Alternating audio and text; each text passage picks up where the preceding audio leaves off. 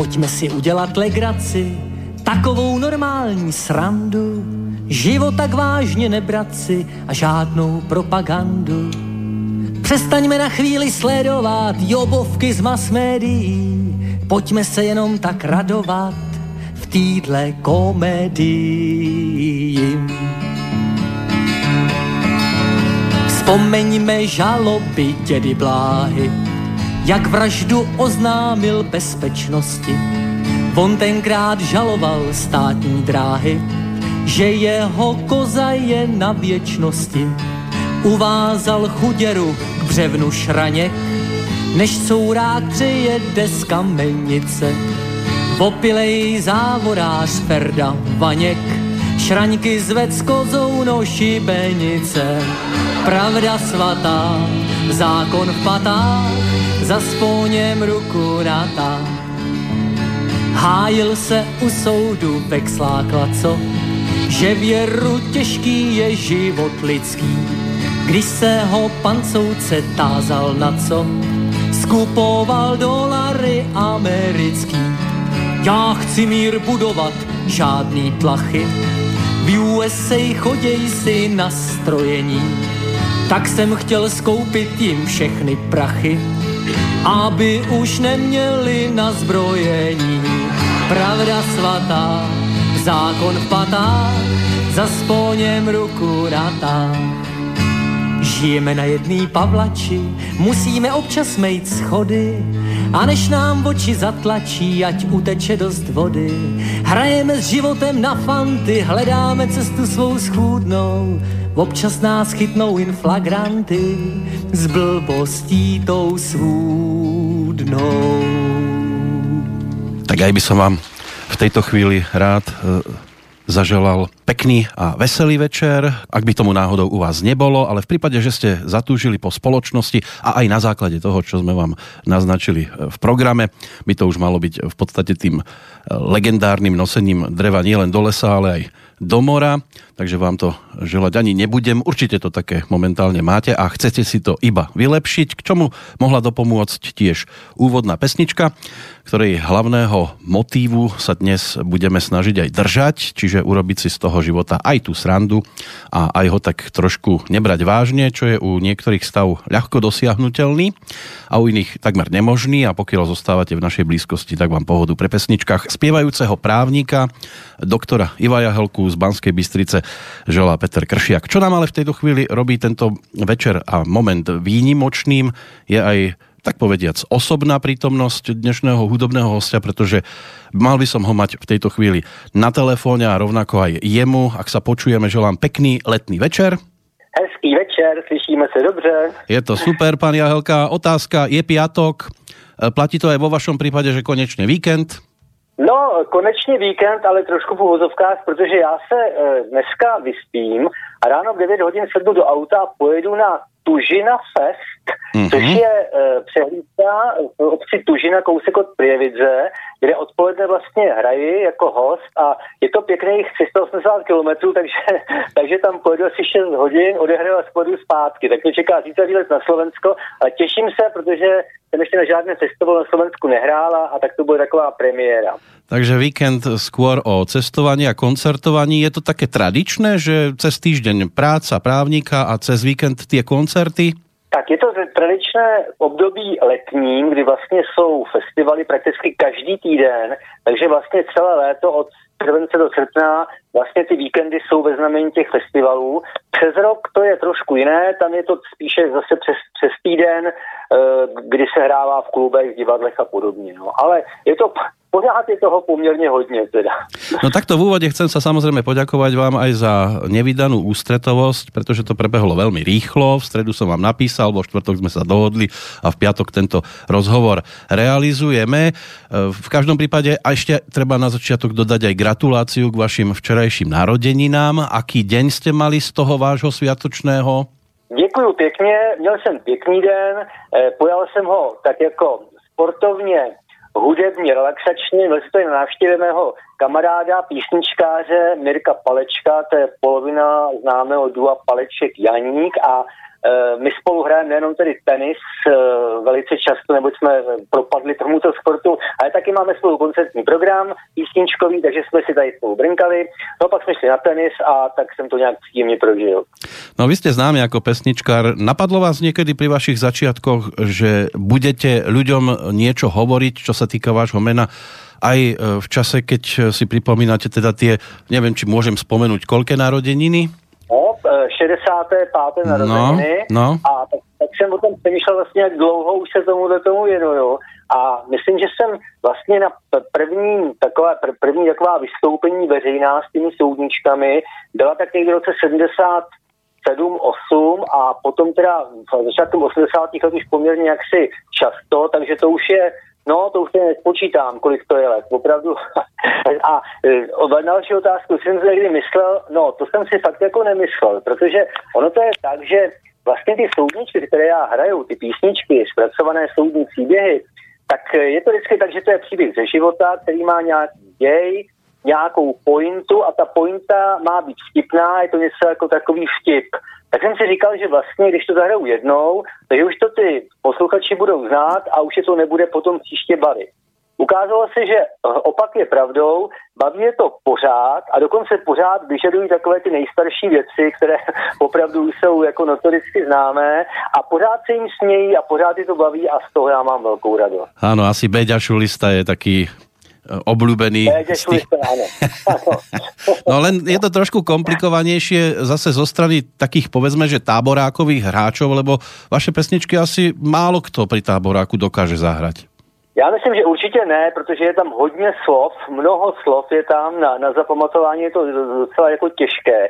Takže myslím, že spíš to je na poslouchání, než, než tedy, že, ale z okolností mám jednoho příznivce na Slovensku, eh, jmenuje se Blado, který všechny moje písničky se naučil a dokonce e, mi je nahrál na takový nosič hudební a úplně přesně jako já to úplně zpívá, hraje, prostě jako by to bylo moje druhé já, takže tomu jsem měl taky z toho radost. No ono to nie je jednoduché, protože keď si to člověk porovná s tvorou například Honzu Nedvěda, to jsou také romantické balady zvyčajně o pár akordoch a u vás aj ta hra na gitaru je, dá sa povedať, že výnimočná na právnika určitě, lebo hráte v podstate takmer klasiku a ešte niekedy máte také tempo nasadené pri tých pesničkách, že aj ten text tam vložiť musí byť problém.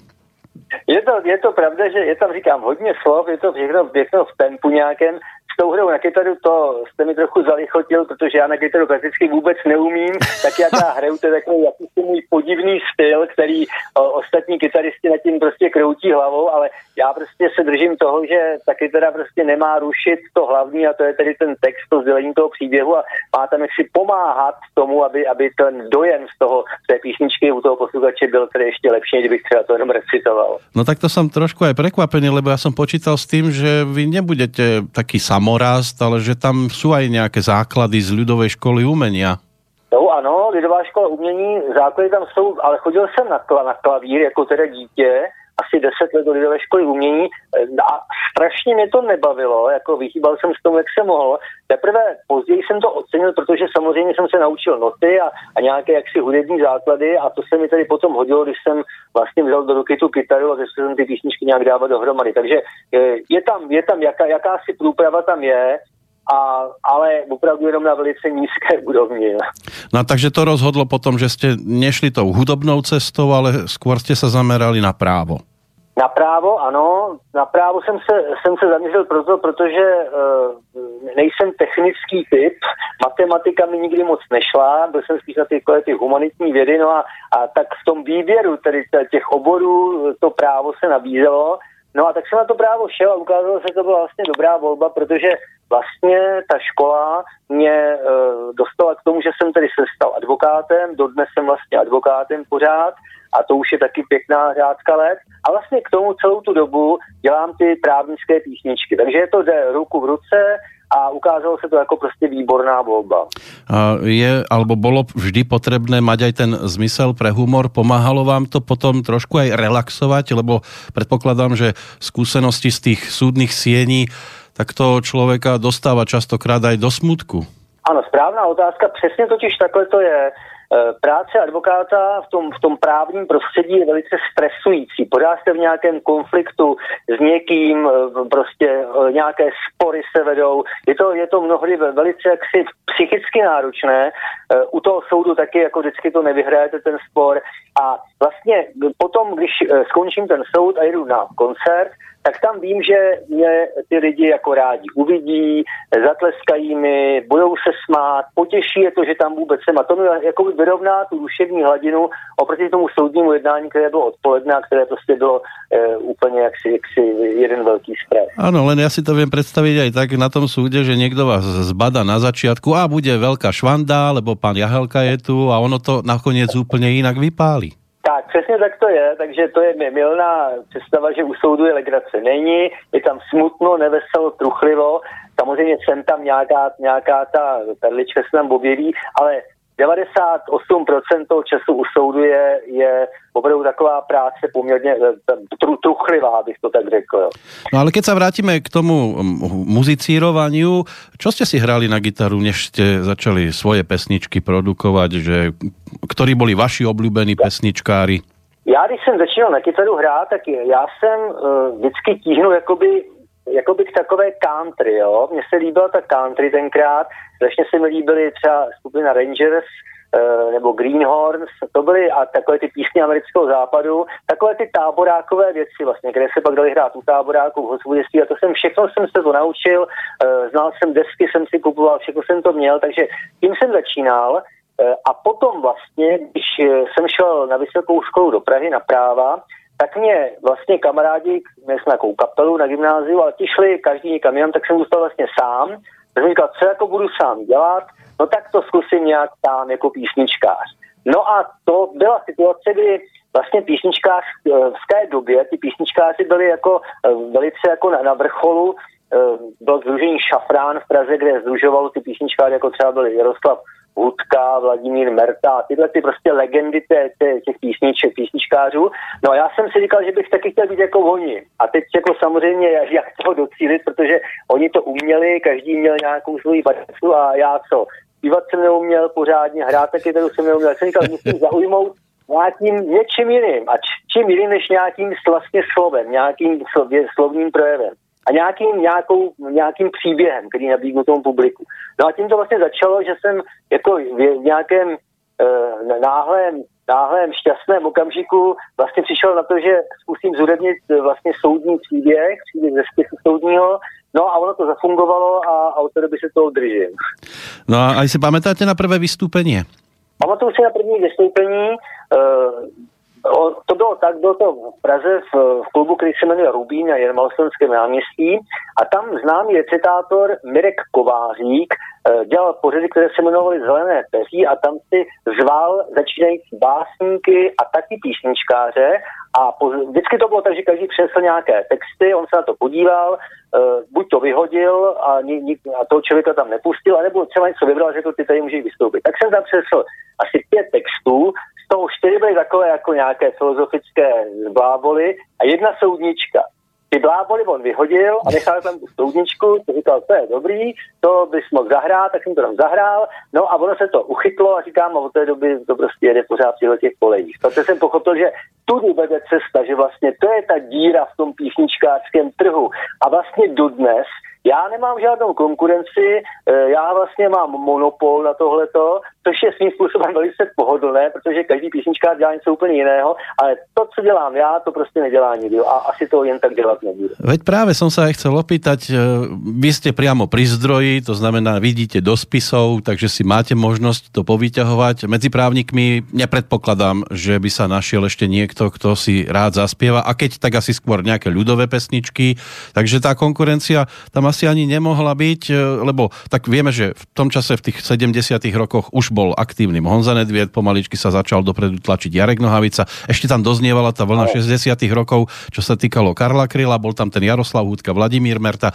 každý išiel trošku inou cestou, vy takou veselou, takým oživením a, a byť predskokanom napríklad takému Vladimírovi Mertovi, to by asi Ivo Jahelka byť veľmi nemohol, lebo vy by ste tých ľudí rozbláznili a oni by už asi veľmi sa nesústredili na koncert toho ďalšieho. Před rokem bych být asi nemohl, ale taky už jsem byl s Vladimírem na jednom pódiu, protože říkám potom, když už jako jsem nějakým způsobem se etabloval v tom písničkářském světě, tak samozřejmě pak, eh, pak se to dá, dá dohromady skloubit, ne na jednom koncertu, ale samozřejmě v rámci třeba nějakého festivalu. A protože každý písničkář je osobitý, dělá to své, tak jako vůbec jako ne, nevadí, že jeden jsme takové, druhý jsme makové. Naopak je to pe, pestré žánrově a publiku to taky baví, publikum to baví. No, ak ste teda tým samorastom, e, bolo to zrejme príjemné, keď vás e, tá aj spomínaná zostava plus ďalší pesničkári, ktorí potom vybiahali po vás alebo súbežne s vami, keď vás vlastne začali rešpektovať ako autora a speváka. Ano, tak samozřejmě, já jsem začínal právě přesně, jak jste říkal v té době, kdy začínal Jarek Nohavica, eh, Nedvědi, eh, já, Marek Eben, Samson Lang a Paleček, eh, ty byly teda dřív trochu, tak to je taková ta generace, která vlastně v té době začínala stejně jako já. A my všichni jsme v té době se vlastně nějakým způsobem prosedli na tom písničkářském trhu, na té scéně. A vlastně zajímavé, že dodnes, když se podíváme na nějaké festivaly třeba v České republice nebo u nás, takže pořád tyhle ty starý pardi tam vlastně pořád jezdí a jsou tam pořád jakoby za největší hvězdy.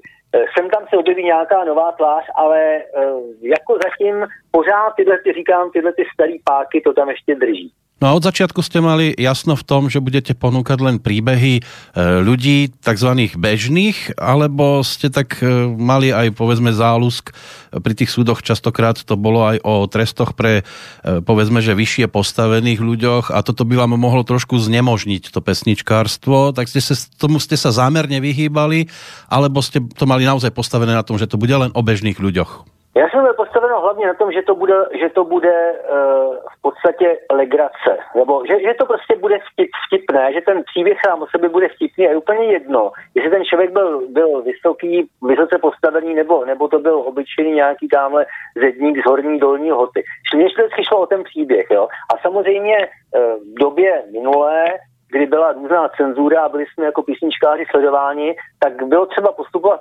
poměrně obezřetně eh, při výběru tedy těch kaus, protože samozřejmě eh, některé kauzy eh, kdyby se zhudebnili, tak by to asi byl docela velký problém, že by mi asi zakázali vystupovat. A já jsem byl dobré, protože já jsem jako právník vždycky všechno jako odůvodnil, proč je to tak nebo onak a vždycky mi to v uvozovkách tak jakž takž prošlo. Takže já, si, já jsem to nějak tak jako přežil v tom humoru, který který v podstatě taky jsem tam vadil, ale zase to nebylo tak dramatické jako třeba u Jarka Nohavici nebo u některých mých kolegů písničkáři.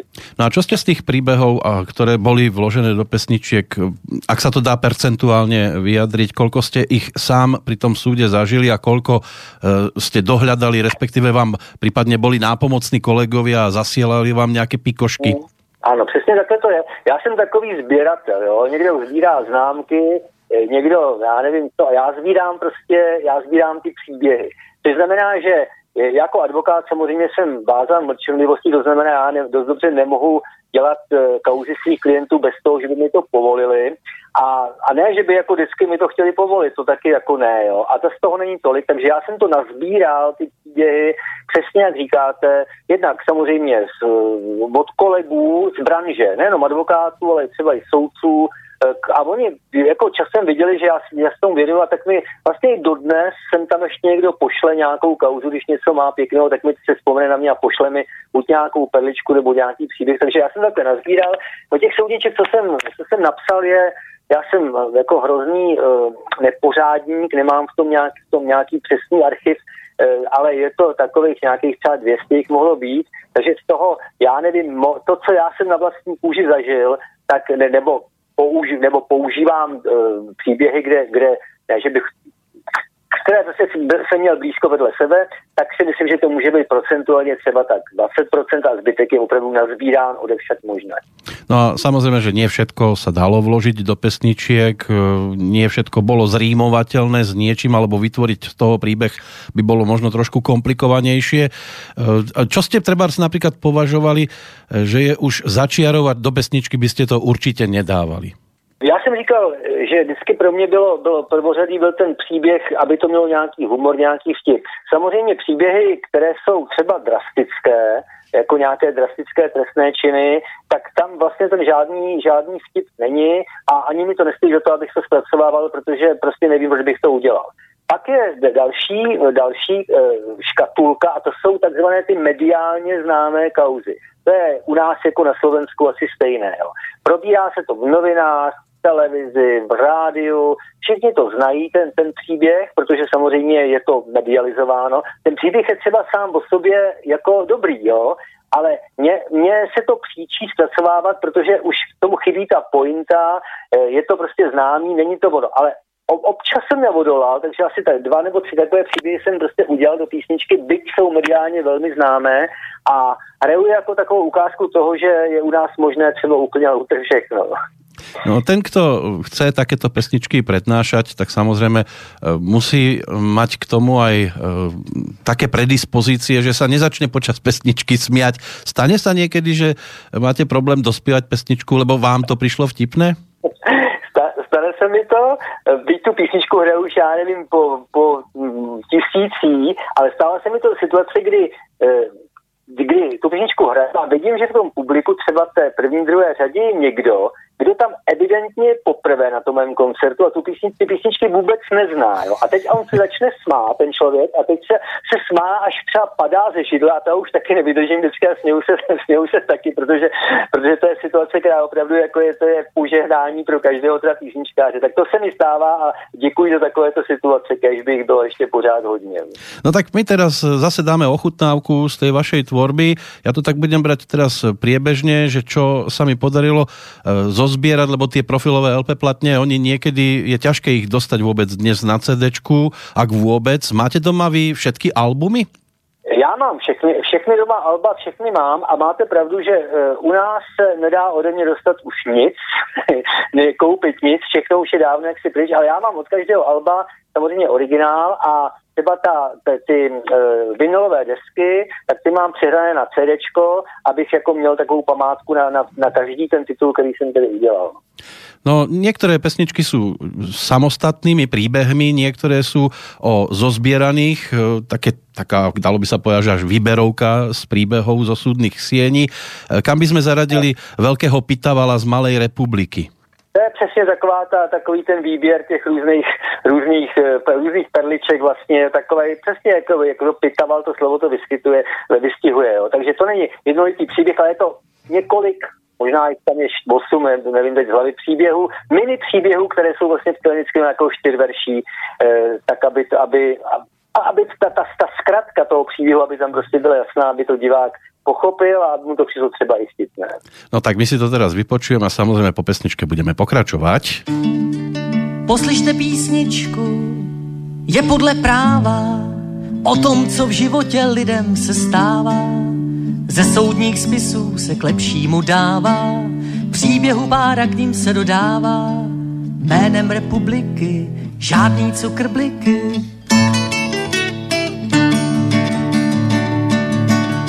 Na Petřín už míří čtyři příslušníci silní, do houští tam dívky lákal zvrhli k pedofilní. Netušili nezletilé, že je to jen léčka, tak přišli o to nejcennější, obral je od Cčka. Budějících u soudu zas probíhá stání, určou tam děcku otce, ten se však nebrání. Hrdě uznal ocoství a usmíval se lehce na otázku, jak s placením řek, že za to nic nechce. Poslyšte písničku, není moc dlouhá, o tom, kdo mrkvičku zákonu strouhá. Člověk je hříšný a rád se rouhá. Stačí šlápnout vedle a pak ouha, ouha, ouha, ouha jménem republiky, žádný cukr bliky Slavnej soude Franta Houska lakomý byl velmi a tou svojí lakomostí dost na nervy šelmy. Kvůli němu v ublížení na zdraví se vezem, my v opici mu vrtali koleno nebo zem. Velhodě za pohřebnímu zastavila hlídka, že je šofér pod napilým, ozvala se Vítka. Řidič svednul výkora kveřek, to máte těžký, no tak stávat hybaj babi dál, prej musíme pěšky. Poslyšte písničku, není moc krátká, že občas zaklapnou i zadní vrátka. Jako když šampusu vyletí zátka, člověkem to jde pak pěkně zkrátka jménem republiky, žádný cukrbliky. Na Žižkově stuhla tuhle rázem krčma celá, když tam Lojza vykřikoval, že všechny oddělá.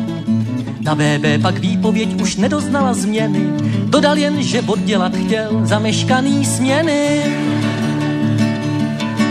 Na krku nosil žiletku a chodil na diskošku, až do jiného stavu přivedl povolnou božku. Táta na něj řval, ty nemáš rozumu snad špetku, měl jsi na krku jen žiletku, tak teď máš ještě štětku. To byla písnička, celá ze života, jen ať vás nemejlí veselá nota. Každýho z nás občas zatlačí bota, s paragrafy s těmi je lopota, jménem republiky žádný cukrbliky. No, tak sme si opäť mali možnosť e, niečo priblížiť, čo sa týka životných príbehov našich e, spoluobčanov z niekdejšieho Československa, autorom, interpretom a aj hostom dnes na telefóne pán doktor Ivo Jahelka. Počujeme sa. Ano, děkuji pěkně. Je to super. Keď tak človek si prejde ten váš repertoár pesničiek, tak naozaj niekedy žasne, čo všetko boli ľudia schopní urobiť z tvojho času a čo sú schopní urobiť aj v súčasnosti. Stalo sa, že ste niečomu naozaj aj nemohli uveriť a predsa sa to udialo? Uh, jak myslíte, že, že ještě jednou... No, no že ste to dávali, že... do, do pesničky ste dávali príbehy a človek, keď to tak počúval, tak si povedal, toto snáď asi nemohlo ani sa nikdy stať. Napríklad ja si spomeniem na jeden z takých vašich príbehov, to bolo o tom vytetovanom pohlavnom orgáne, z ktorého sa neskôr stal ano, Charlie ano. Chaplin. Je to, je to podľa skutočnej udalosti? Ano, ano, je to podle, ano, všechno to je podle skutečných událostí. Je, je to tak, že já jsem si dokonce uvažoval o tom, že že bych to třeba mohl zkusit vymýšlet ty příběhy, když až mi dojdou ty náměty, jo, že si to jako vymyslím a budu říkat, že to je pravda. Já jsem to asi jednou, dvakrát zkusil, ale ono to opravdu jako se ukázalo, to jako nefunguje, že ten posluchač to prostě pozná, že to je umělé, že to je vymyšlené a není to prostě ono. Takže všechny ty věci, které já jsem zhudebnil a které jsou někde třeba na deskách nebo na nějakých hudebních nosičích, tak je to eh, pra, základ je absolutní pravda, a je k tomu nějaká lehká básnická licence, aby jaksi ta, ta písnička byla pro toho posluchače stravitelná. Tak, ale je to všechno, říkám, základem je opravdu opravdový příběh ze života, tak jak ho život napsal, protože život napíše někdy fakt neuvěřitelné věci a, a to ani vymyslet prostě nejde takový blbosti. No ale, ale to je jedna věc, mať e, nějaký námet a druhá věc ho spracovať. Ak ste už hovorili, že ste ako muzikant e, svojím spôsobom v podstate samorast, ako je to teda s tými textami, kde jste zjistili, že tak toto by mi naozaj išlo? No, to je zajímavá, zajímavá otázka. Já mám samozřejmě, já jsem vždycky měl rád eh, jako če, češtinu, český jazyk a český jazyk je úžasný, stejně jako slovenština je naprosto úžasný jazyk. A tyto jazyky opravdu skýtají mnohé možnosti i v rámci toho písňového textu.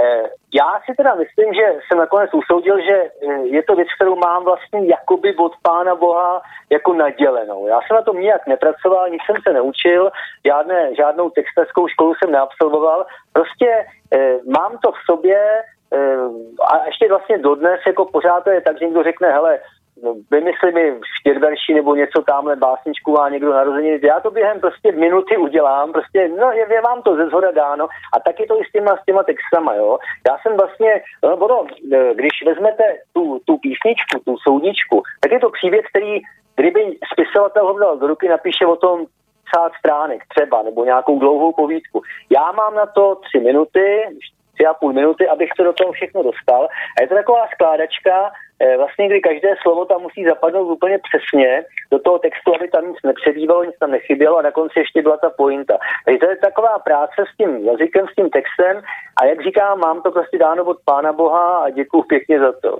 No já předpokládám, že asi to vzniká tak, že najskôr je ten text a až potom si zoberiete gitaru. Ano, ano, první je ten text, vždycky v 90 případech je první text a pak je k tomu ta kytara. Znovu říkám, je to tak, že já to vždycky beru tak, že to, hla, to hlavní je ten text, jo, ten příběh a ta, ta melodie ta kytara by to neměla nějak moc jakoby rušnila by to jakoby jako doprovodit. Občas tam dávám takové ty, jak, jak je v divadle Jary jmenovaná akustická konstanta a to je takový ten nějaký popěvek eh, do toho jako refrénový, který je jednoduchý a který vlastně jakoby to, ten posluchač si odpočine chvilku od toho toku těch slov a, a má tam chvilku na to, aby si posl, zaspíval spolu se mnou Borovice, Slivovice, Kamizolka Zelená nebo nějakou takovou... Alebo Cingy a tak ďalej. Pingelingy, tak. No, len ono, e, niekedy, keď si to, povedzme, napíšete si text a teraz sa na to pozriete, vy to dokážete síce zmestiť do tých troch, štyroch minút, ale predsa len nestalo sa, že ste si povedali, teda toto som si dal kládu, naučiť sa to, lebo ja som si nevšimol na tých vašich koncertoch, že by ste používali ťaháky. Jo, to je to opět zajímavý postřeh. Je to přesně tak, jo. Já e, skutečně ku podivu všechny ty texty, které hrajou třeba na koncertě, je to já třeba 15-20 písniček, což je strašných slov, jo, když bych to spočítal, tak já to zatím všechno mám jakoby uloženo nějakém tom pevném disku někde v hlavě a fakt jako zmáčku ten knoflík a padá to ze mě. Takže ani nemám tam žádný text, do kterého bych nahlížel, nic, nemám tam prostě na tom pódiu nic. Políhám výhradně na tu, moji, na tu svoji paměť a zatím teda ku podivu to celkem pořád ještě funguje a možná je to jako dobře, že si ten člověk ten mozek jako takhle tímhle způsobem jako trošku cvičí a bystří. No a je to aj s tými e, vložkami medzi pesničky, že aj toto ide iba z hlavy, alebo to už máte nejaký taký maličký notes so sebou? Ne, ne, ne, všechno to je, všechno to je, všechno to je z hlavy.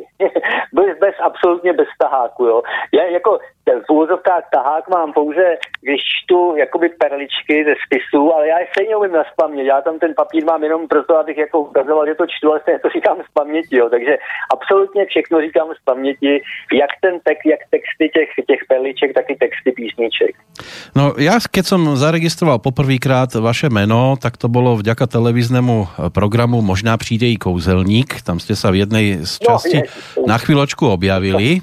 Ano, to už je velká historie, teda opravdu.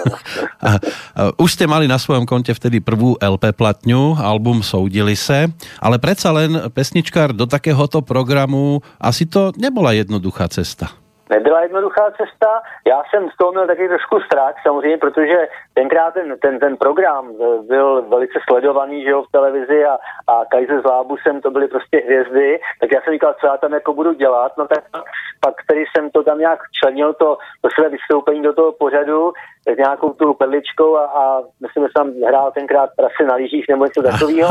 A nakonec docela, docela, bylo, docela to bylo nakonec dobrý, no.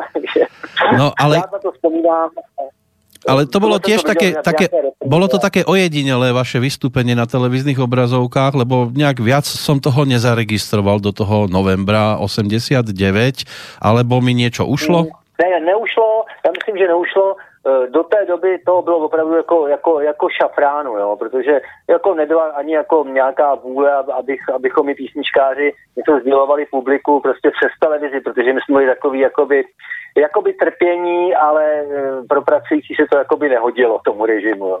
No ale poďme ešte k tomu prvému albumu, ktorý tomu predchádzal. To tiež asi chvíľku trvalo a presvedčiť niekoho vo vydavateľstve, eh, ono to nebolo jednoduché pri žiadnom pesničkárovi. Napokon vy ste ani nešli cez ten hlavný eh, prúd, to znamená cez Suprafon, ale takú odnož, ktorou v Českej republike bolo vydavateľstvo Panton, ak sa nemýlim. No, presne tak.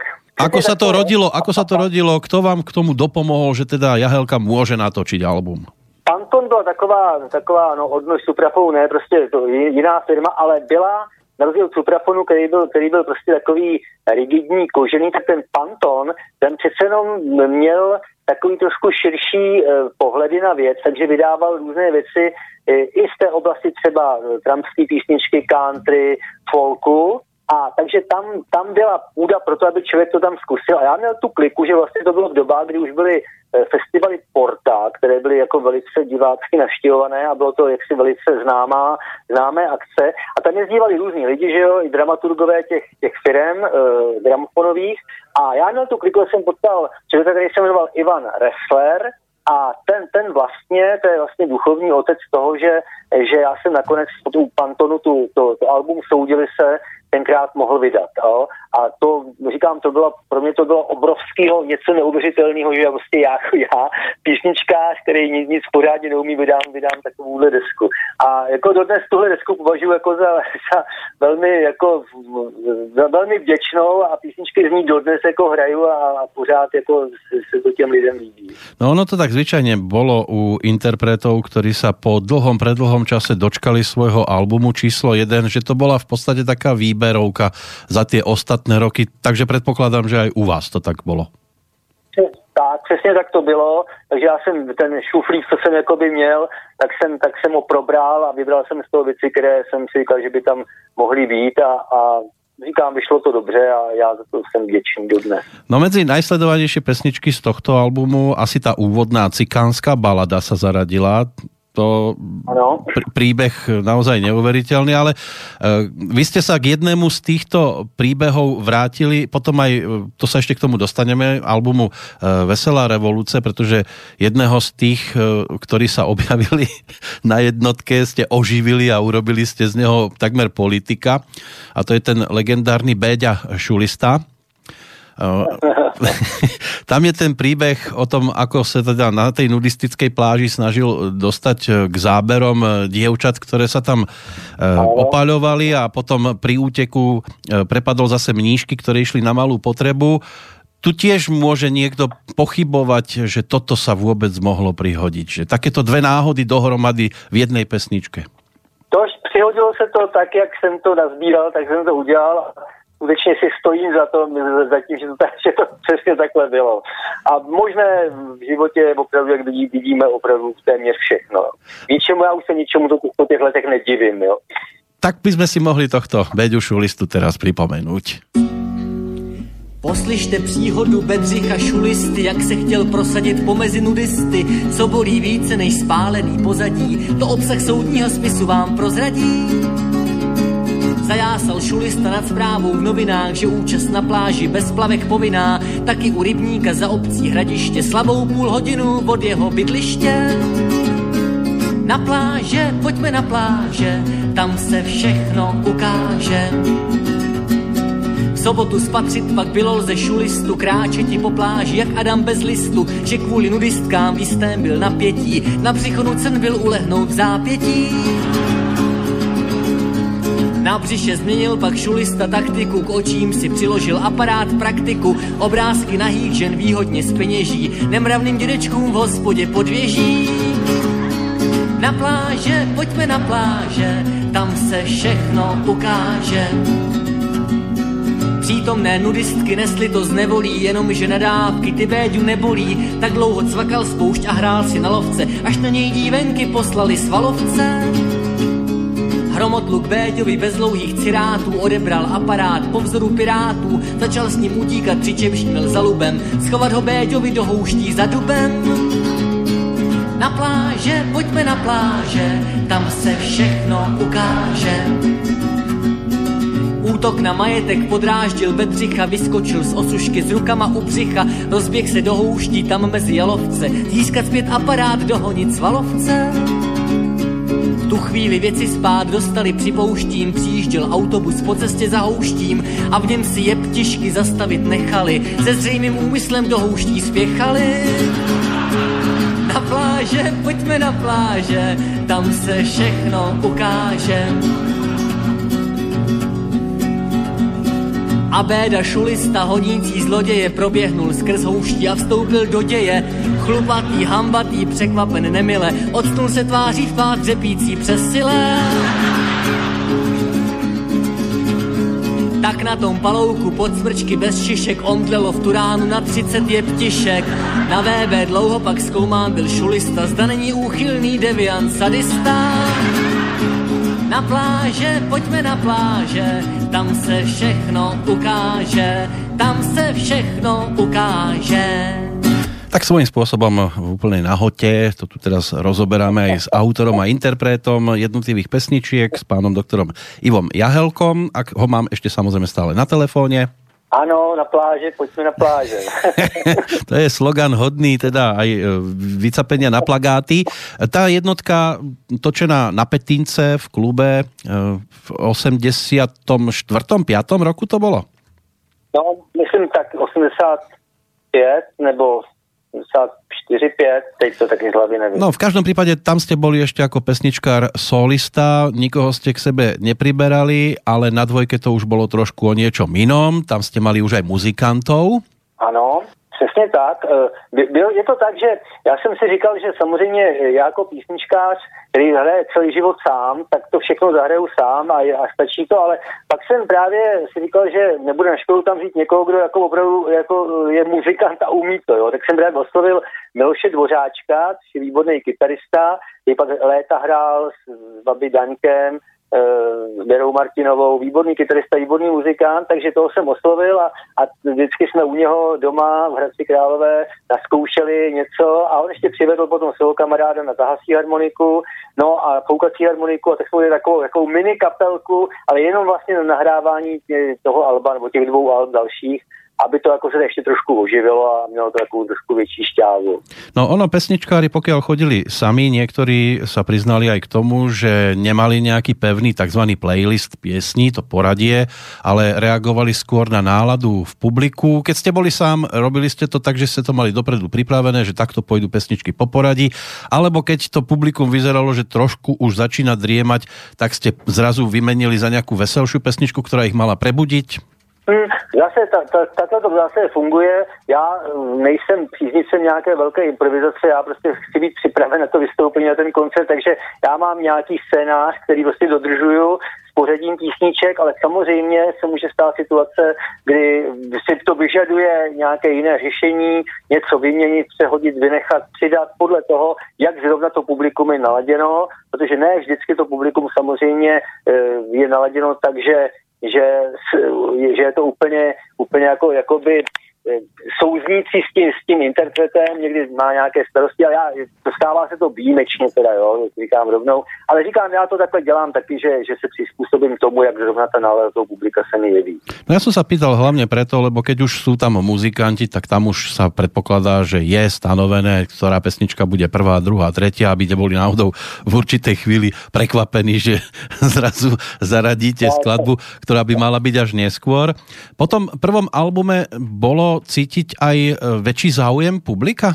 Určitě, samozřejmě, ale zase je, je to dáno dobou, kdy to vlastně album vyšlo, to jsou ta 80. léta, druhá půlka 80. let, kdy kdy ten zájem toho publika prostě o nás písničkáře byl opravdu enormní, veliký, jo.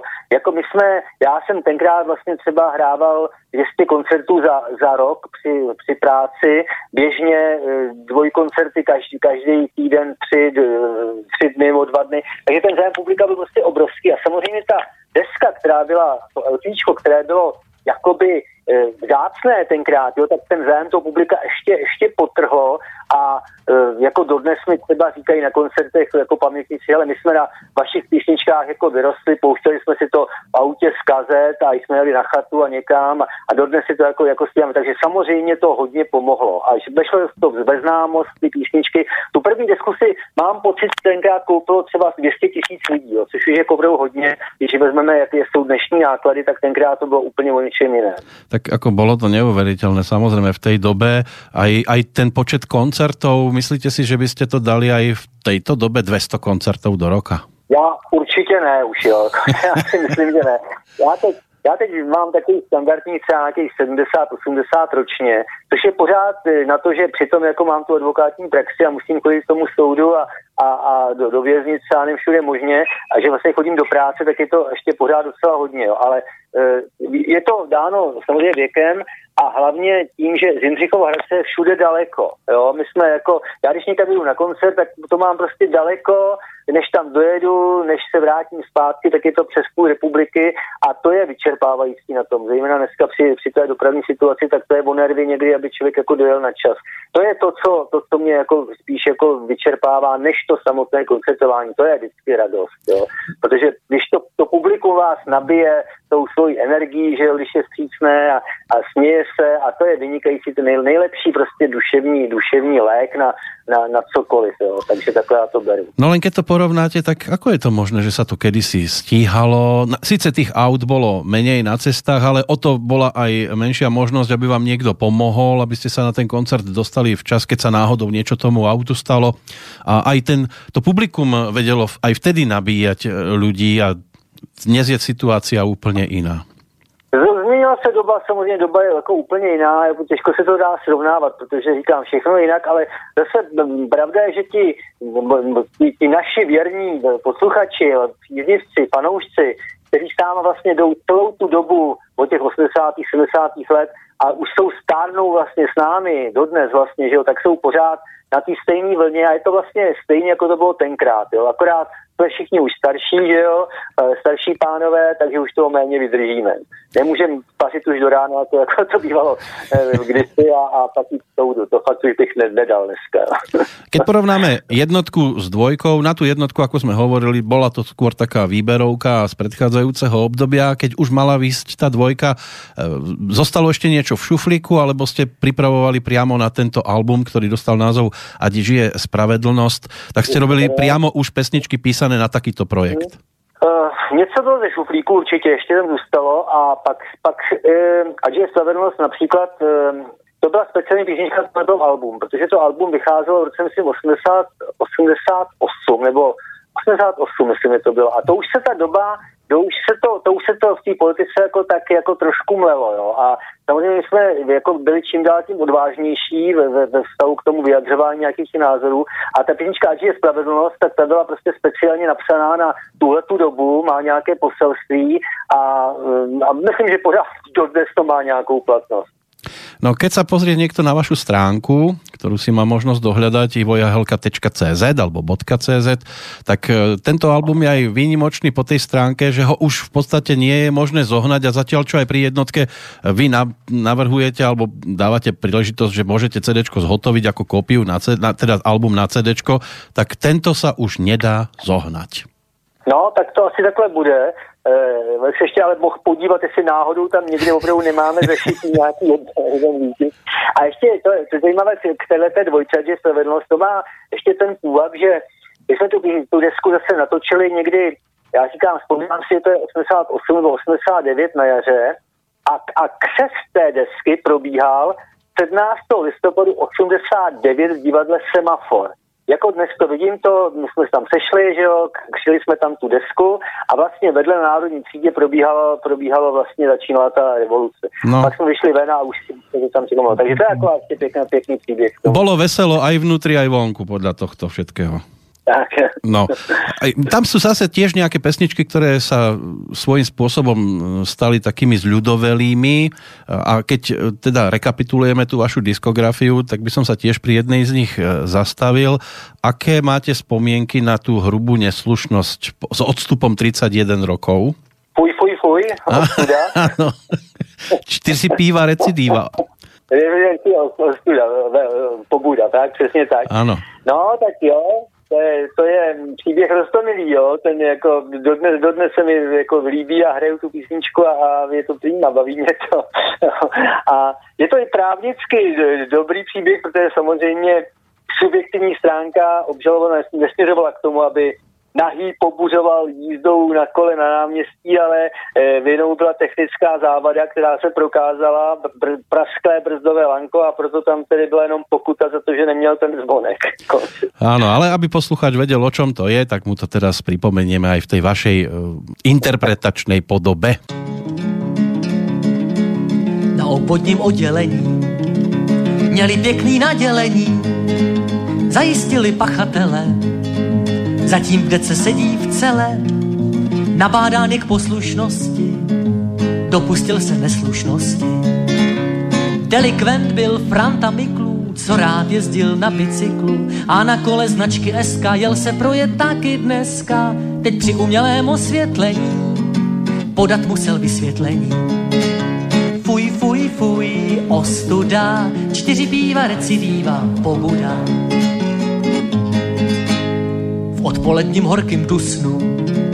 Myslel jsem, že v práci usnu, A jak sucho měl jsem v puse, řekl jsem si, že vykoupu se v zatopeným lomu v lese. Je tam voda jako v plese. A tak jsem vzal k vodě roha, nebyla tam ani noha. Tělo své jsem rychle smočil, na Adama jsem tam skočil. Už země vlna horka mizne, ochlazuj se organismem. Fuj, ostuda, čtyři býva recidiva, pobuda.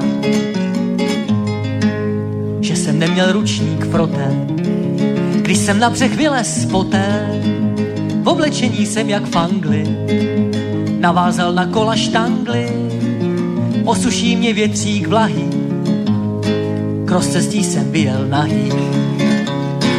Až ke křižovatce probíhala v celku hladce, lesní cesta vedla z kopce, oblet chtěl jsem se na stopce. Mačkám brzdu Ježišmanko, brzdové mi ruplo lanko. Fuj, fuj, fuj, ostuda, čtyři bývá recidiva, pobuda samozřejmě, že tím pádem řídil jsem se samospádem na vozovku, která z kopce klesá až do naší obce k dovršení té mé smůly. Hlídka VB v kopce půly. Nahatý a čtyřicítkou profrčel jsem před tou hlídkou. Odkázána boží vůli, oni hupli do žiguly. Zašílen se mě majíce, honili mě jak zajíce. Fuj, fuj, fuj, ostuda, čtyři býva, recidiva, pobuda.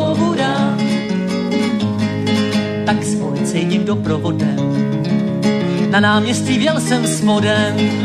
Lidi, co tam právě byli, velice se podivili, jak Adam z ráje vypověze.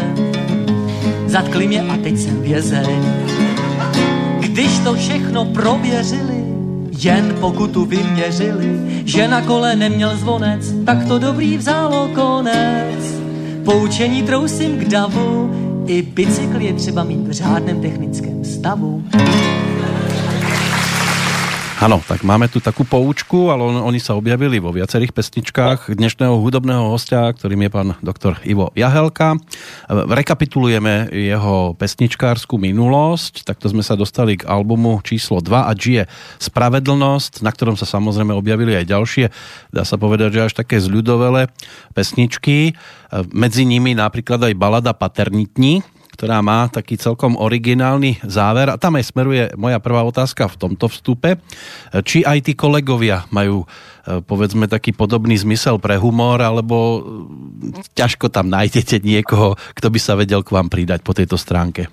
No, ono se říká o právníci, že jsou to jako suchaři, jo? že právníci jsou, jsou suchaři a není to, není to, myslím, úplně pravda.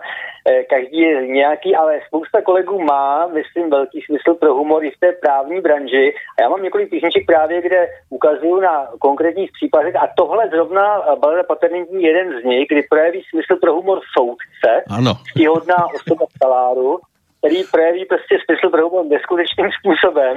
Takže je vidět, že i, i mezi právníky jsou lidé, kteří mají smysl pro humor a dokážou s ním krásně e, zacházet i v situaci, která je třeba na první pohled docela vážná. No a on to povedal doslova tak, jako je to v tom texte, alebo jste si to zrýmovali potom vy sám? E, on to řekl těmito slovy, jak to je a já jsem to jenom, jenom dal, přehodil tak, aby se to zrýmovalo, ale jinak je to přesný, přesný citát. A dostali jste copyright. Dostal som copyright. Pre tých, ktorí nevedia, o čom je tento príbeh, je to proste o dvojici, ktorá, tam sa ona topila, on ju zachránil, sušili sa, potom z toho bola taká horúca chvíľa, zrazu malo e, sa narodiť dieťatko a išlo sa k súdu.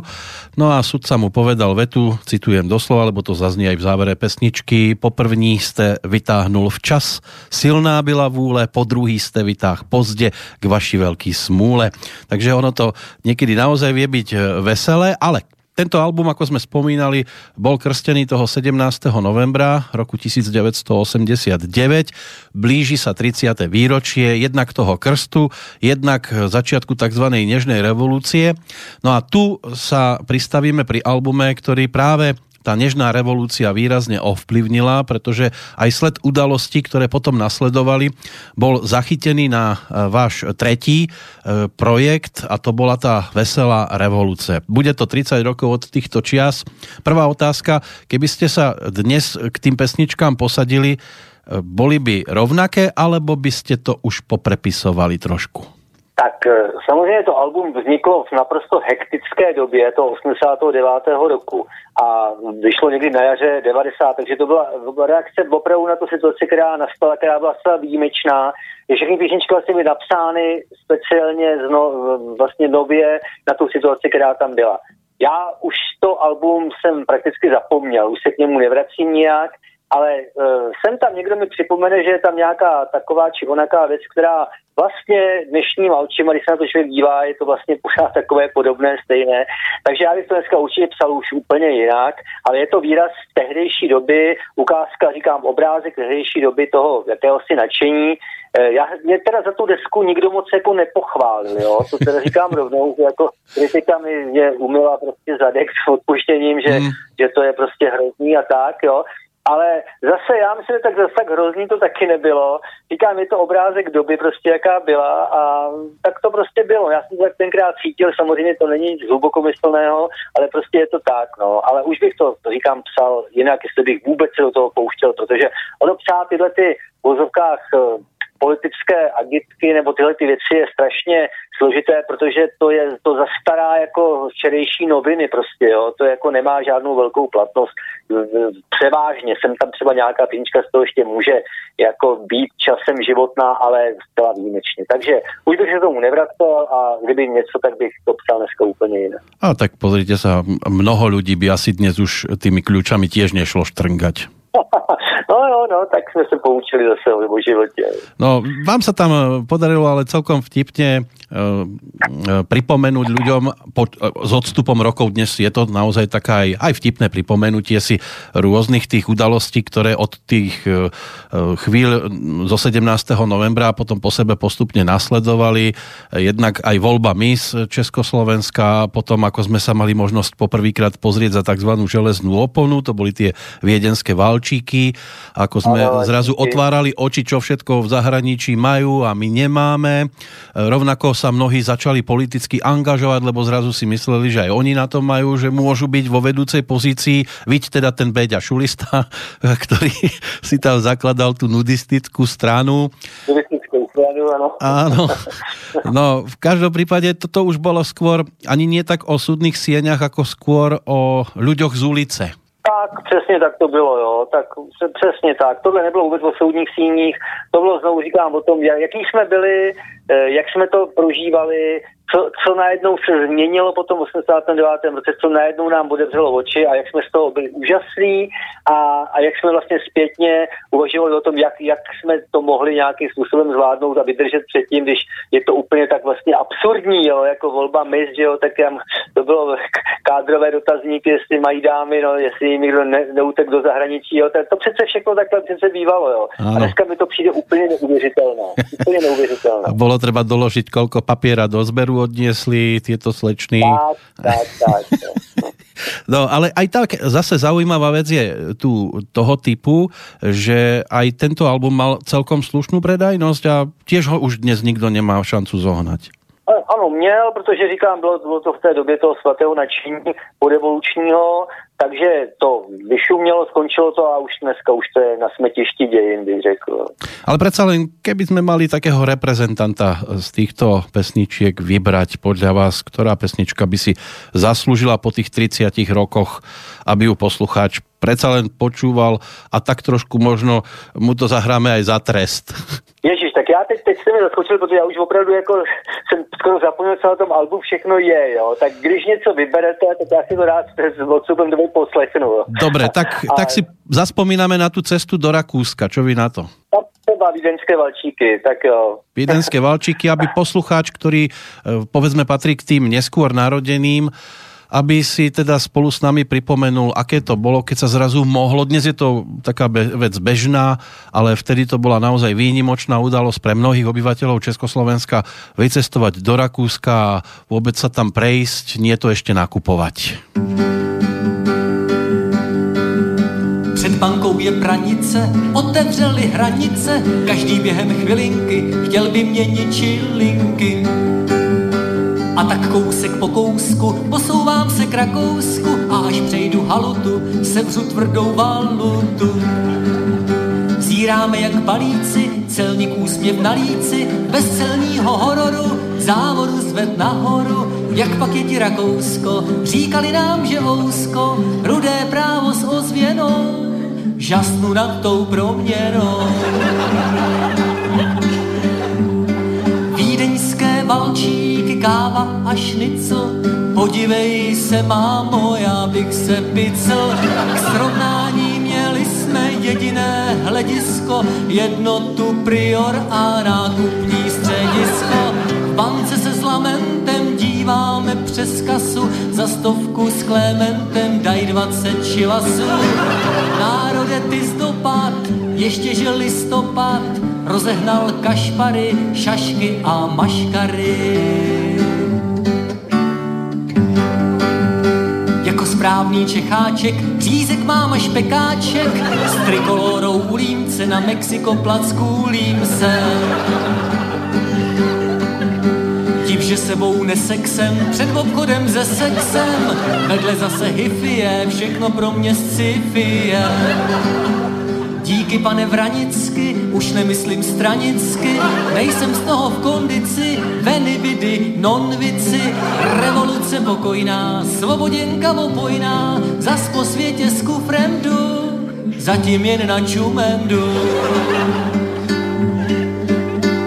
Vídeňské valčíky, káva a šnicl, už jsme zas bystřici, abych se picl, srovnání máme teď jiná hlediska, než jednoty priori a nákupní střediska. S chutí a talentem rychle se postoupí a stovky s Klementem ty přijdou do stoupy. Ať žije listopad, pravda a jistota, už nikdy kašpary, šašky a maškary. No, to bolo želanie v 89. v 90.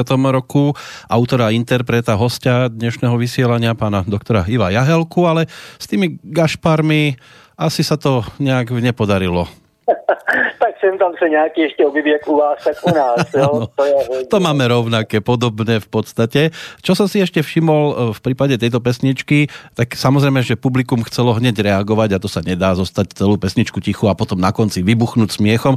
Takže vám to niekedy aj narúšalo rytmus skladby. Tak člověk si musí ale počítat, protože samozřejmě, když ta reakce přijde hned od toho publika u té, při té písničce, tak je to zase ukázka toho, nebo doklad toho, že, že ta písnička jako zabírá, že to dopadá na úrodnou půdu a, a člověk se s tím musí jak vypořádat, aby se trefil do toho rytmu. No veď právě to vypořádání je tam trošku možno někdy komplikované a člověk, který to nemá s paměťou dvakrát v poriadku a toto ho může vyrušit natoľko, že zabudne aj v ktorej časti sa nachádza. Stalo sa, že ste museli znovu začať pesničku písničku někdy? Je, to mi ani neříkejte, to mám hrozný zážitek. Já jsem to asi všechno pamatuju, ale zážitek je nemá opravdu strašný. Eh, jinak jenom řeknu, že když člověk zapomene text, jo, tak mám vyzkoušeno, že začít znova je beznadějné, protože zase u toho samého místa se opět zaseknu, jo, takže ne, nepřekonám to místo, kde jsem to zapomněl. Já ten zážitek je takový, že na jednom ročníku Porty v Lochotíně, Lochotínském amfiteátru v Plzni, kde bylo asi tak 30 tisíc diváků tenkrát, tak jsem hrál nějakou ale baladu klasickou, teda soudní, s mnoha slovama, a, ale protože, jak jsem na to pódium vešel, tak ten zážitek je prostě ohromující. Jo? To prostě ano. pro mě písničkáře, který hrává v klubech, najednou najednou vidíte před sebou tu obrovskou masu těch lidí, ještě to bylo bedne, takže já jsem vlastně jako na všechny viděl, nebylo to teda večer. Mm-hmm. A teď jsem začal hrát tu písničku úplně scepenělý a teď jsem v nějakém místě najednou, a to se mi stalo jednou v životě, zapomněl nejenom text, ale i akordy, uh, melodii, všechno prostě, všechno. A jsem začal znova, to byla to zásadní chyba, tom samém místě se to opět zaseklo, tak jsem řekl, tak tu cesta nevede, ale naštěstí jsem měl jako tu duchatinu, jsem řekl těm lidem, že, že jsem jim to vlastně dovyprávěl, ten příběh, aby nepřišli o tu point, tak jsem ten příběh dopovídal normálně, uh, jsem to řekl, jak to dopadlo a oni mi to doufám odpustili. Ale do dodnes jako z toho mám opravdu takový traumatický pocit, když se na to vzpomenu. Tak ano, na tu portu mnohí z nás nezabudnú, bolo to úžasné sedieť v tom publiku a teraz uh, vidieť tých uh, pesničkárov, kapely, ktoré sa tam objavili a určite aj pre nich, ako aj pre vás, teda to bol zážitok, lebo prísť, uh, keď je človek zvyknutý vystupovať v klube, kde je tých divákov povedzme 500 až 1000 a zrazu sa posadiť pred amfiteáter, kde sedí 30 tisíc ľudí, tak to je teda riadný skok. Tak je to, je to pro mě, který jako vždycky trémista, tak jako to bylo docela, jako, docela drsné, jo? Jako, vždycky jsem jako měl strach z toho vystoupení, ale samozřejmě zase ten zážitek to potom předěl, pokud se to člověkovi povedlo a zahrál to dobře a publikum reagovalo, tak to bylo samozřejmě vynikající úplně a dodnes jako na to vzpomíná jako nej, největší zážitky mého muzikantského života, tyto ochotnické amfiteátry. To nemělo no, opravdu chybu. To bylo asi aj město, kde jste jich mali pohromadě najviac tých divákov. Nejvíc, ano. Víc, nikdy jsem víc jako diváků nikdy neměl ani hmm. No, keď odkladáme tento album Veselá revoluce, ešte jedna otázka, aj keď asi bude, už viem asi, ako, ako bude znieť vaša odpoveď, ale napriek tomu ju položím, lebo stáva sa, že interpreti sa pri určitých príležitostiach k jednotlivým projektom vracajú a keďže je tu teda to 30. výročie Nežnej revolúcie, blíži sa to, tak e, stáva sa, že kapela povedzme vydá, vydá nejaký výrazný album svojej kariéry, tento vo vašom prípade teda taký výrazný síce nebol, ale po rokoch pri, určitom, pri určitej príležitosti, pri nejakom jubileu sa k nemu vrátia muzikanti znova nacvičia pesničky a urobia taký špeciálny večer. Toto nehrozí asi vo vašom prípade. To nehrozí, ale, eh, ale mám na, nabídku nějaké vystoupení koncertní u nás, kdy vlastně takovýto večer v jednom městě jako pořádají, kde vlastně bude hrát eh, kapela nějaké dobové písně a spomněl si na mě, že bych tam mohl vlastně jakoby taky zahrát nějaké ty věci z tehdejší doby, jak si na kterou se dávno zapomnělo. Takže možná tohle jsou skutečně to je jediná taková akce, kdybych si to připomněl, tyhle ty staré věci. No ale vy ste pokračovali v pesničkárstve potom novembri 89 a ak teda mám zoradené albumy v správnom poradí, tak tým ďalším bol výpis z rejstříku Lásek. To bol album, ano. ktorý bol ponúknutý cez trošku netradičného vydavateľa. Ano, to bylo s, s firmou 6P a s Petrem Novotným. Petr Novotný to je známá postava, jinak samozřejmě dlouholetý e, moderátor skupiny Fešáci a Babič, jak se říká, a pak postava časem tedy čím dál tím populárnější u nás e, na, v tom showbiznisu. A Petr Novotný byl takový jako velmi schopný člověk, takový by, v businessman tenkrát a vlastně jsme přišli na to, že nemá smysl vydávat nějaké tedy desky, ať už moje nebo fešáků, přes nějaká hudební vydavatelství a že si to vydáme jakoby sami. No a tím to vlastně začalo, že jsme to vlastně vydávali takhle další, eh, dalších několik desek a vlastně všechny další alba jsem už si vydával úplně sám, anebo ty první ještě s Petrem Novotným, asi dvě nebo tři. Víte, Lásek Inflagranty ještě tam bylo potom s Petrem. No a pak už jsem vlastně dělal všechno se sám. Ano, Takže ten... to byl počátek našeho kapitalistického podnikání. a bylo to svůj půvab, protože eh, tenkrát to bylo třeba tak, že když jsem potom si vydal, vydal sám uh, už něco, už nevím, co to bylo, tak eh, vlastně byl, byl, byl časopis Mladý svět a tam, byly, tam byla inzerce, tam jsem vždycky dal inzerát, že to jako vydávám a chodili mi domů jako na korespondenčně takové objednávky a pak celá rodina jako balila doma ve sklepě jako ty, ty desky a posílali jsme to poštou. No a bylo to jako opravdu jako docela milý, jo. Ale keď a tak to už je, to už je dobrá. No, keď, keď jsme pri tomto albume, tak eh, tiež mi to príde, že niečo tam bolo z odležaných pesničiek, lebo ak mám správne informácie, tak vlastne titulná pesnička tá bola poprvýkrát ako single ešte ponúknutá v nejakom 86. Ano, ano, přesně tak, to byl single, to byly dvě písničky a ten výpis tam na, na ní byl, tak to byla, to byla písnička starší a já jsem vždycky se snažil na, na každé to album vlastně dát nějakou jednu jakoby v uvozovkách vážnější věc, tak jako na Soudili se je vlastně písnička Soudili se, e, tak na téhle vlastně na výpisu je tento výpis Jiří Kuláse, které taky není jako žádná legrace, je to taková to je prostě něco jiného úplně, aby, aby tam byl kontrast mezi těmi soudičkami a, a tou, touhletou písničkou. Tak oni tam boli nielen, že vážnější téma, ale také mrazivé. Jednu jsme už spomínali, to bol tuším ten tetovaný Francek, kde z toho pohlavného údu urobili toho Charlieho Chaplina. A, a potom ešte tam bola tiež príhoda o Zubárovi, ktorý si sám ano. vyrobil svoj takzvaný výučný tak. list. A tak... k tomu řeknu příběh. No. K tomu je příběh. Tuto, tuto kauzu mi poslal tenkrát dokonce soudce, který tu věc soudil. Myslím, to byl okresl hlava tenkrát, tak mi poslal ten rozsudek, vzpomněl si na mě, poslal mi ten rozsudek a já si to přesně podle toho rozsudku tu písničku udělal. Takže tam prostě všechno přesně podle skutečnosti, jak to, jak si padělal index na vysoké škole, dopisoval si tam ty státnice, všechno až padělal i ten diplom no. a potom vlastně, a to je ten paradox, jaká byla doba, přes protekci se dostal vlastně normálně do, do zubárny, do zubarské ordinace jako lékař, jo, a, a normálně opravdu ošetřil asi 15 pacientů, než, než se přišlo na to, že to vlastně všechno je jeden velký podvod, jo. Taky dostal potom nepodmínku tam myslím 10 měsíců basy, nebo dokonce rok basy dostal. No ale vy ste v tej, v tej pesničke sa mi zdalo, že vy ho ešte držíte tak trošku aj jemu stranu, že on je v tom trošku aj nevinne, že to robil a kvôli tomu, že rodičia to chceli. Přesně, rodiče to chtěli, to byla jako samozřejmě místní smetánka honorace, který byli pišní eh, na svého synáčka, který měl červený diplom, padělaný samozřejmě, tak ho chtěli prostě do nějaké, do nějaké prestižní eh, ordinace, no a tak to, to pak dopadlo, no. Ale tak to je fakt opravdu od A do Z přesně podle rozsudku. Potom novembri 89 e, bolo to aj o tom, že už aj tí pesničkári mohli, e, sa im už ľahšie písalo. Pocitili ste to aj vy vo svojom písaní, alebo v podstate ste si išli svoju stopu a ani ste nič extra neriešili, nemenili v tom písaní? Dilema mnohých písničkářů. Jo. Někteří opravdu to postavení na to, postavené na to, že že vlastně e, žili, nebo pracovali s tou dobou, která byla a když ta doba najednou se změnila, tak neměli o čem psát přesně jo, a hledali nějakou novou parketu a to nebylo úplně jednoduché. U mě to bylo jednodušší v tom, že já jsem se držel vlastně pořád toho modelu příběh ze života, začátek, děj, pointa a pokud možno samozřejmě vtipné a je to všechno. Takže pořád to bylo vlastně stejné, jako to bylo předtím. Takže já jsem se oprosil od nějakých takových těch jednoduchých politických agitek, co jsem tam občas jsem tam nějakou šoupnul dříve a teď už to nemělo žádný smysl, takže já jsem se držel těch soudníček a to se ukázalo jako cesta správná, protože jako pořád dnes ty příběhy jsou živoucí a, a lidi ten příběh prostě vždycky bude zajímat. A zajímal v historii a nějak tomu nebude.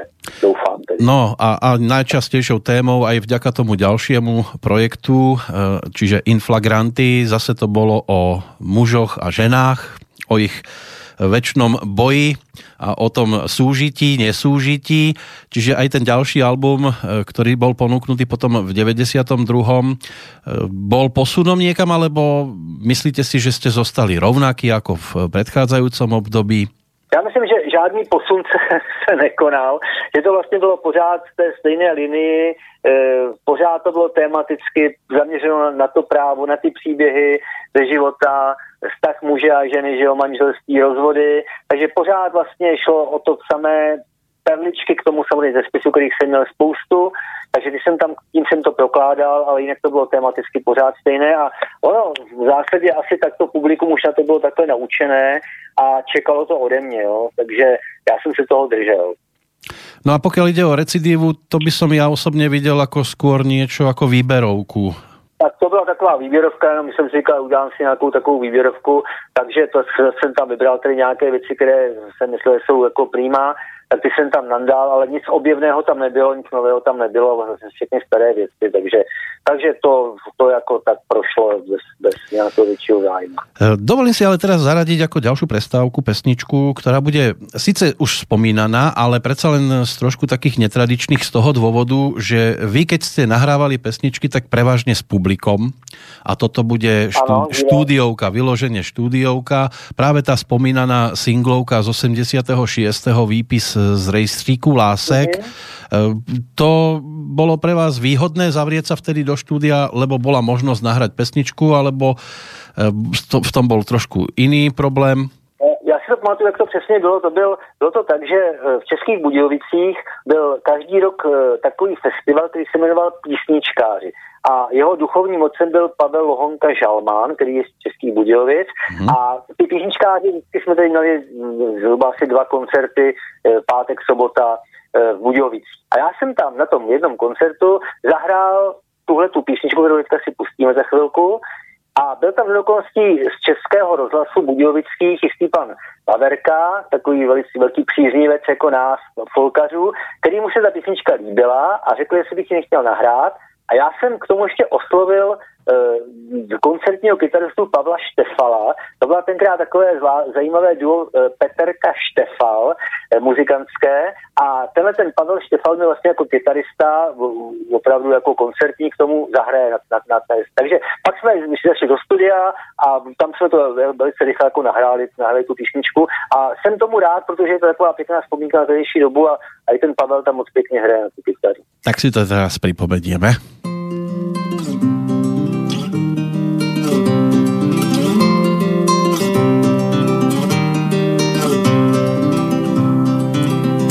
Zákon a výpis rejstříku, za každou lásku záznam krví, strohé přísné v soudním měřítku, ten poslední i ten prvý.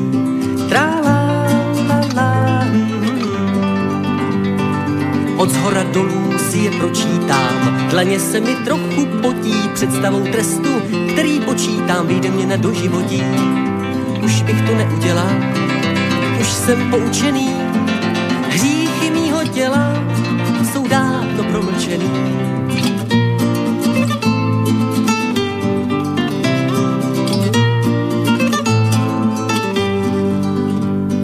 Kradli jsme spolu třešně v zahradě, zrychlený tep a silný řeči, na krku leč 16 mlíko na bradě, první majetkový přečin. Trála, za trikem jsem ti třešeň hledal, spadla tam a já ji lovil honem. Ty dvě, co jsem našel, už jsem z rukou nedal, rozdělil se se zákonem. Už bych to neudělal, už jsem poučený, hříchy mýho těla jsou dávno promlčený.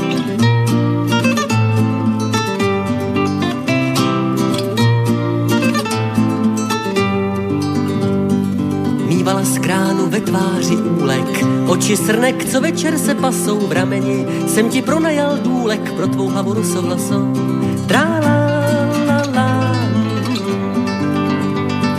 snídani slunce přímo z východu, řezané noční kocovinou, narušil jsem tvou mravní výchovu, tohle mi fakt neprovinou. Už bych to neudělal, už jsem poučený, promlčený.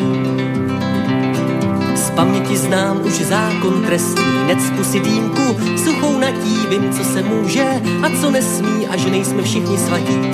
Trála, la, la, Zamknou nám ruce, ale ústane, ještě dnes večer láskou se spí, právo a dál si v knihách zůstane, my jsme děti amnestí. A tak jsem trestu ušel, už jsem poučený, jen hříchy mojí duše, ty nejsou promlčený.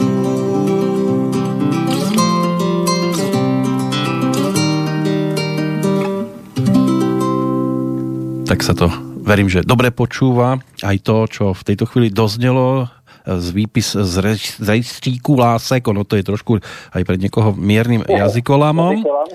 No, čo by ste spätne už nikdy nevykonali, lebo v fesničke to zaznělo viackrát? No, to je, to je otázka, to no? bych už nikdy neudělal. hmm. To? Ako pesničkár, že čo by, ste, čo by ste na tej ceste pesničkárskej teraz zmenili? Ja viem, že na keby sa nehrá, ale keby ste boli na začiatku. Hmm.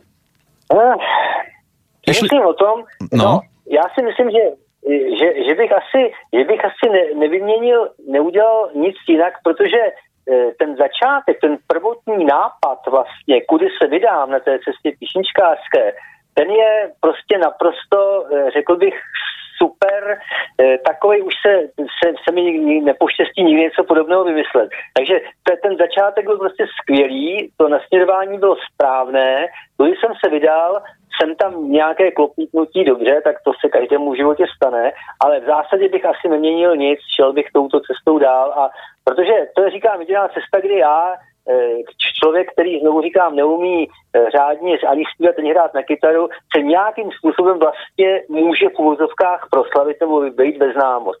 Což je podle mě velká rarita. Jo. Já jsem toho důkazem, že to opravdu jde, když se to správně uchopí, no a, a já jsem to prostě takhle uchopil a, a dodnes vlastně pořád se toho držím. Tak určitě, keď se povie Ivo Jahelka, tak ty, kteří mají zmapovanú českú folkovú scénu, tak vedia, že ste originálni po tejto stránke.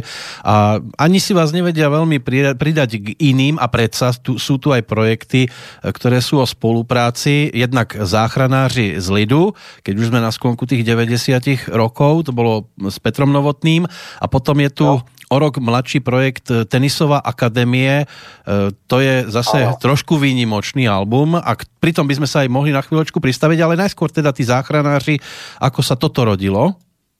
No, to se rodilo tak, že e, tenkrát vlastně Petr Novotný s tím přišel, že bychom udělali jako takovou takovou příručku pro šoféry, jako že by každý měl v autě takovou kazetu, vlastně ještě magnetofonová kazeta, kde by vlastně součástí té kazety bylo nejenom tedy povídání, příběhy a moje písničky, ale takový ještě jako taková knížečka o první pomoci, kde je vlastně napsáno, co člověk má dělat, když se jako na, nachomítne třeba k nějaké dopravní nehodě nebo k něčemu, kde je třeba poskytovat pomoc. Takže tím přišel Petr Novotný, já jsem k tomu napsal nějak pár písniček, jako na, na doplnění, no a takhle jsme to pak udělali, česká, myslím, pojišťovna se v tom tenkrát angažovala, a přišlo mi to docela jako smysluplný, jo? Že, že to mělo takový jakoby v úvozovkách trošku výchovný efekt a, a přitom to bylo i zábavný, protože tam jako ty příběhy, které tam Petr čte, eh, tak byly docela jako docela přímá, eh, legrační a i ty písničky, které jsem k tomu napsal, myslím, že nebyly zase úplně, úplně marné. Takže byl to takový jednorázový projekt, který úplně se zase vymykal tomu,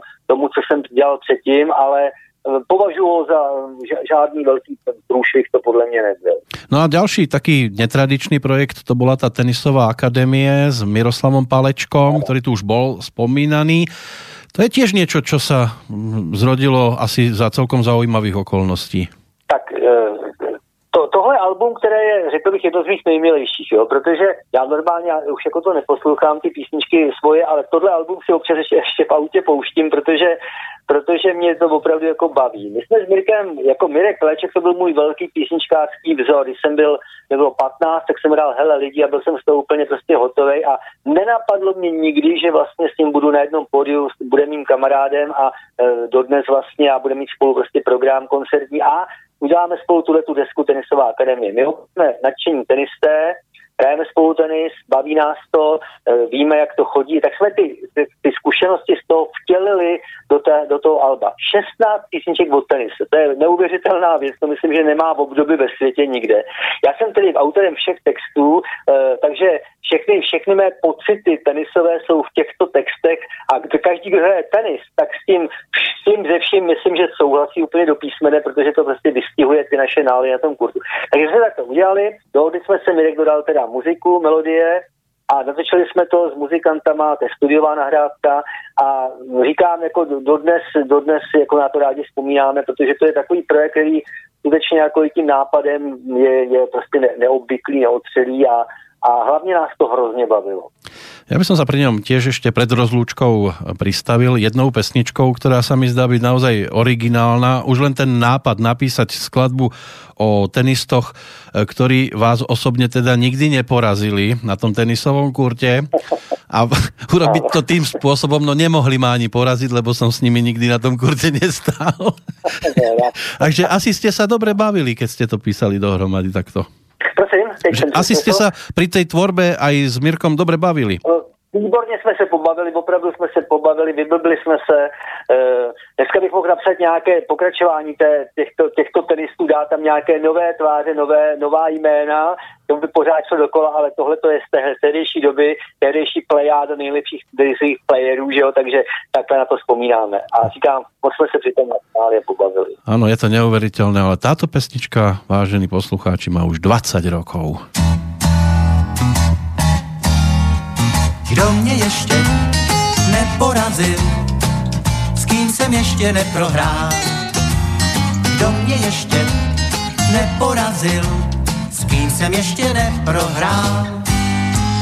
Jejich celá horda, Rio Sráfter Korda a krajíčka Líšu, též si si píšu, vím, že krutý deprese, berou země sem prese a rusecky Grek má na kraji brek. Kdo mě ještě neporazil, s kým jsem ještě neprohrál, kdo mě ještě neporazil, s kým jsem ještě neprohrál. Kafelníkov z Ruska, z Afriky Ondruska, u Ferreiry Wayna, tu věc je stejná. A podobně vede si kurýr Čanky Egesy i Tarango Jeff, co má horkou krev. Kdo mě ještě neporazil, kým jsem ještě neprohrál, kdo mě ještě neporazil, s kým jsem ještě neprohrál. Doseděl a rykl, i dám už si zvykl, odpust mi to brachu, půli hrachu. Mustr Becker latenty, mám na ně svý patenty, McEnroe, Big John, patří sem i on.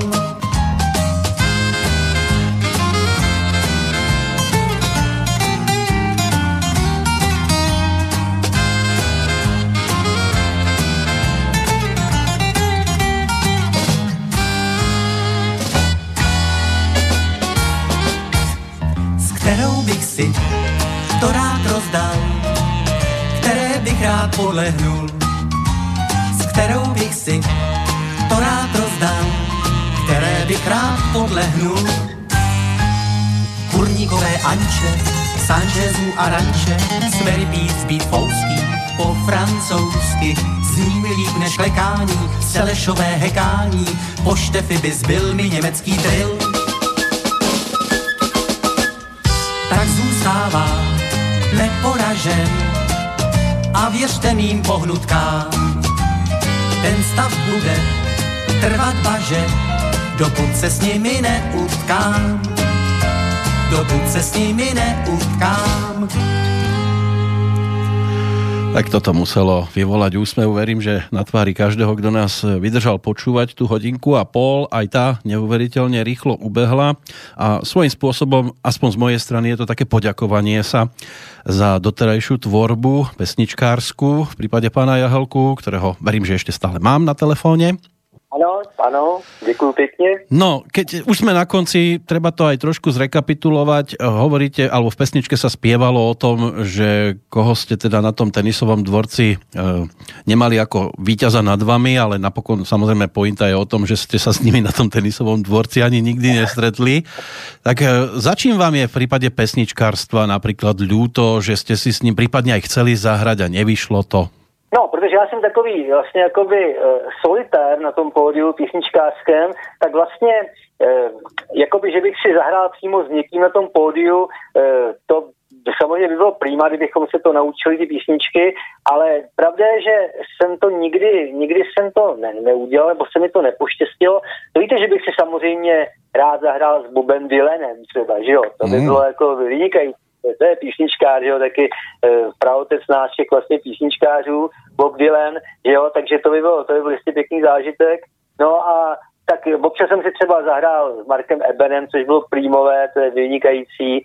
E, Mirkem Palečkem samozřejmě vždycky hráváme pravidelně, takže jako s kolegama jsem si občas zahrál a když už ne na podium, tak třeba e, na nějakém jam stationu po, na, na festivalu, v hospodě u stolu. Takže já celkem ne, nemám úplně nějaký takovýhle kategorický požadavek. Myslím, že e, ten život takhle proběhl, jak proběhl k mé celkem relativní spokojenosti i v té písničkářské sféře.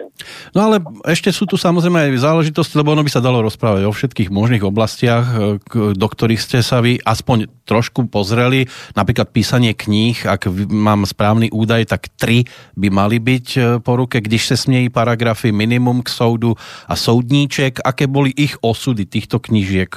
Tak to, já nejsem žádný spisovatel, to říkám rovnou a to minimum k soudu, to je ještě, to je, to je taková edice takových malinkých eh, kapesních knížek, nevím, jestli, to, jestli to ještě eh, posluchači pamatují, a to bylo vždycky prostě minimum k něčemu, jo. A mě oslovili minimum k soudu, jak se napsal minimum k soudu. Je takový návod vlastně, jak se u toho soudu máte chovat, co tam máte dělat, jak máte být oblečený, co máte, kdy máte vstát a tak. Tak to bylo přišlo mi takový, takový jako smysluplný, tak to jsem tenkrát napsal jako fakt, že jsem to vymyslel, vytvořil. Ale ty další písničky, další knížky, soudníček a jestli se paragrafy, to vlastně jsou texty písňové a perličky, takže to není žádná spisovatelská. Pravda, v soudničku jsou takové jako mini povídečky ještě k tomu vždycky, ale jinak to není žádné literární dílo, jsou to zase jenom písňové texty. Takže já tomu říkám spisovatel nejsem, neumím to, byť bych možná rád, ale možná se k tomu ještě někdy dostanu, ale zatím teda to nehrozí. No a ďalšia vaša pozícia vďaka Českej televízii bola taká, nazvem to, že moderátorská, lebo tam bol program Neznalost neomlouvá. A tiež ste tam v podstate radili, radili ľuďom, ako sa v určitých e, situáciách chovať. Zmenili sa po rokoch tí ľudia, ktorí to sledovali?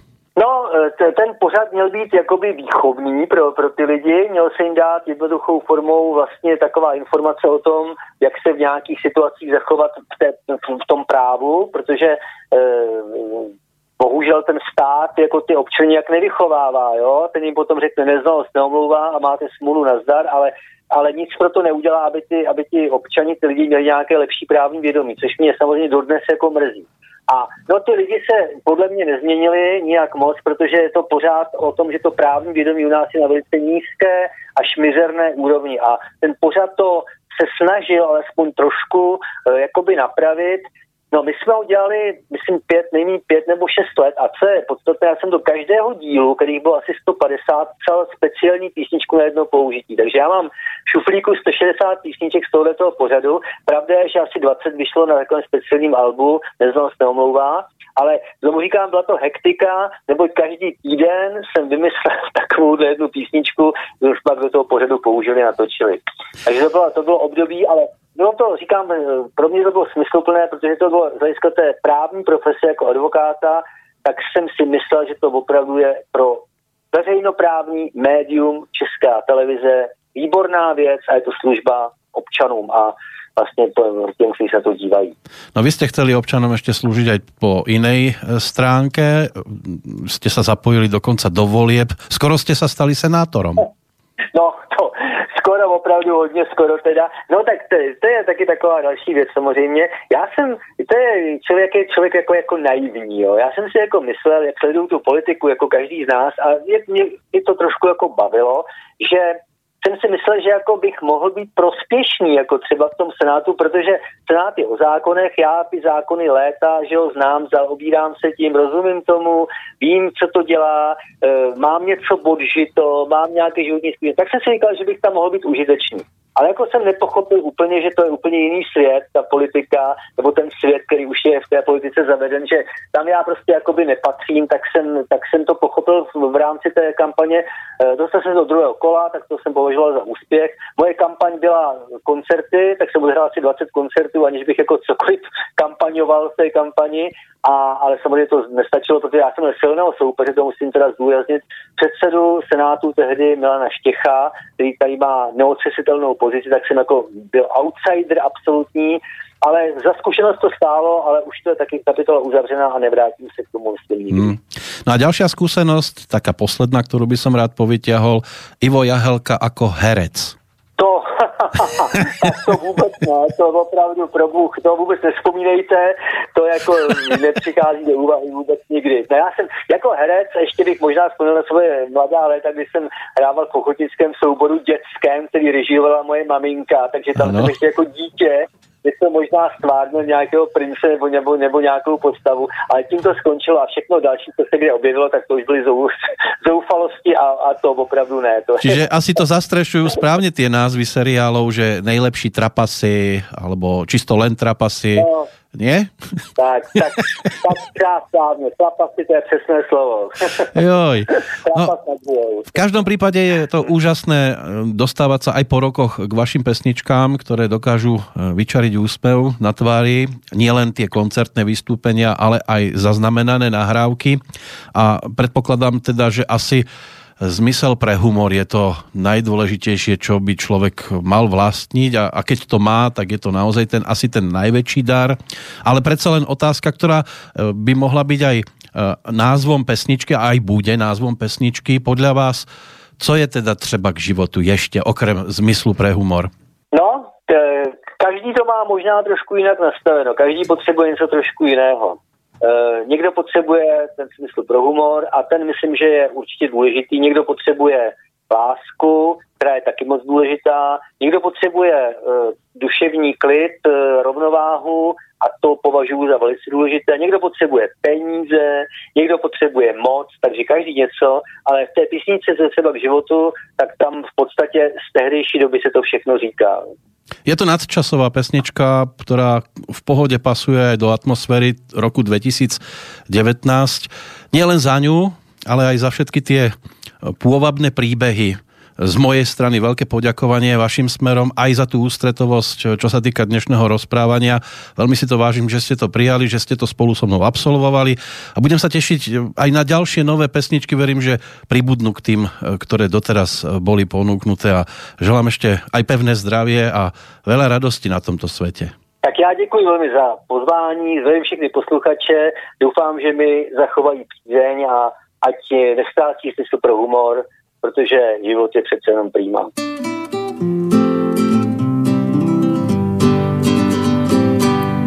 Co je třeba k životu vedle slunce vody? Co je třeba k životu vedle slunce vody? Aby taky bylo tu blízko do pohody, blízko do pohody. Co je třeba k životu, skřivan včely v úle. Co je třeba k životu, skřivan včely v úle, aby taky bylo tu více dobré vůle, více dobré vůle. Točí se svět, hlava se mi točí, ještě si red, ve studánce smočím, ještě si skočím a zaspívám, než sejdu z očí, z očí vám.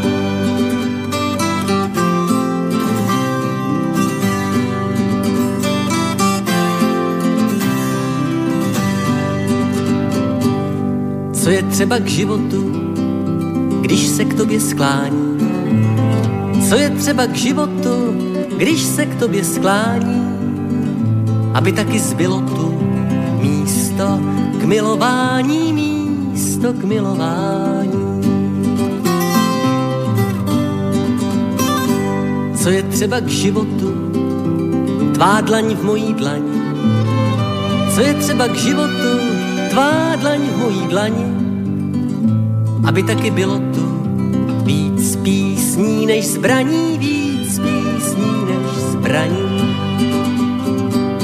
Točí se svět hlava se mi točí, ještě si red, ve studánce smočím, ještě si skočím a zaspívám, než sejdu z očí, z očí vám.